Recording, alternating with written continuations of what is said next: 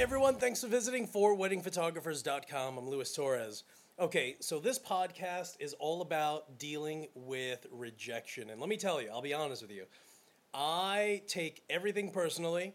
Um, I'm definitely one of those guys who, you know, all of a sudden I'm like, ah, you didn't hire me. Why? Is it because you don't like me or because I'm mean or whatever? But, but it's just one of those things, dude, where if you go into every single meeting always anticipating that they're going to book with you, then at some point you're going to just be let down. And and believe me, I've had couples where I meet with them, I talk about their wedding, all of a sudden we are hitting it off. I'm making them laugh, they're making me laugh. We're going into, you know, where they were raised and how he proposed and how many kids they want to get and the end result is they walk out of here uh, or, or actually at the very least we both end up separating thinking that hey that's my photographer and hey th- that's my couple and uh, and nothing and they won't book. And when that happens it's such a huge letdown. It's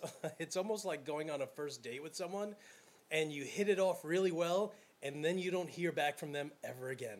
Um, and that happens you know what i mean? It's it's it, it's and it's even worse if you've had like a really amazing streak where you know you'll meet with uh, you know, let's say in the last year, you'll meet with 20, 30 couples and they all book you. And then you're just like, oh, this is easy.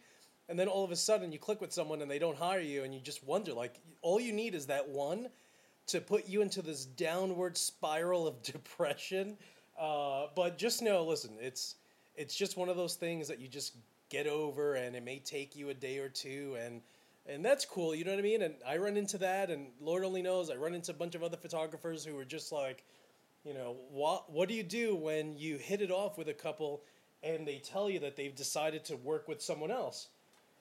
Well, you know, you just do what I do, and you just send back a, a courteous email and say thank you for coming. I think that's awesome. You know, whoever you guys hired, I'm sure you guys decided to work with a photographer who you think is going to produce the best photos that that you want? Because think of it here's a couple they're looking for a wedding photographer and they may like your work but not like your personality. They may love your personality and still love your work but they're looking for something different you know? Like uh, you know i've met with couples where uh, w- that i didn't book with even though we hit it off uh, and i thought that they would hire me the end result is i end up finding out that they wanted a photographer who poses them more uh, and that's not me, you know. And I tell couples right off the bat, I'm just like, listen, this is my style.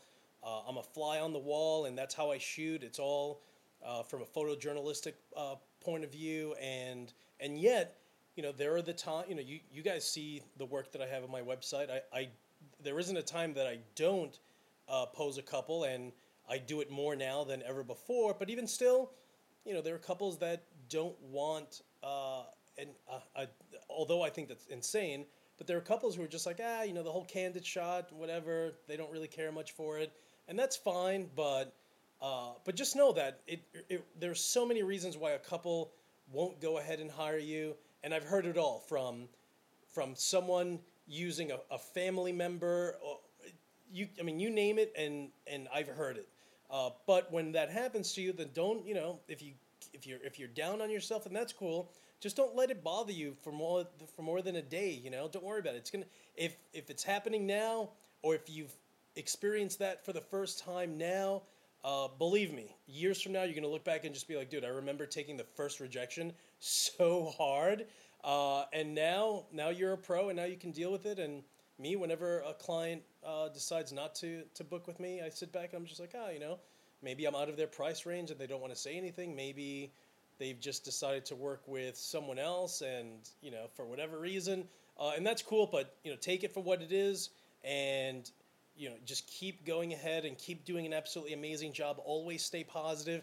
That's the hardest part is staying positive. And then when you feel that someone's punched you right in the gut because they didn't hire you you know you want to come out of that as quickly as possible just so you can get back on track with all your existing clients and just know that if someone doesn't hire you for whatever reason don't worry about it. I guarantee you have dozens of other people and fr- friends and family members and clients who love your work and who will forever hire you for anything uh, with regard to photographic services. Period. So so just look forward to that. And as usual, everyone, thank you so much for listening, and I'll talk to you guys soon.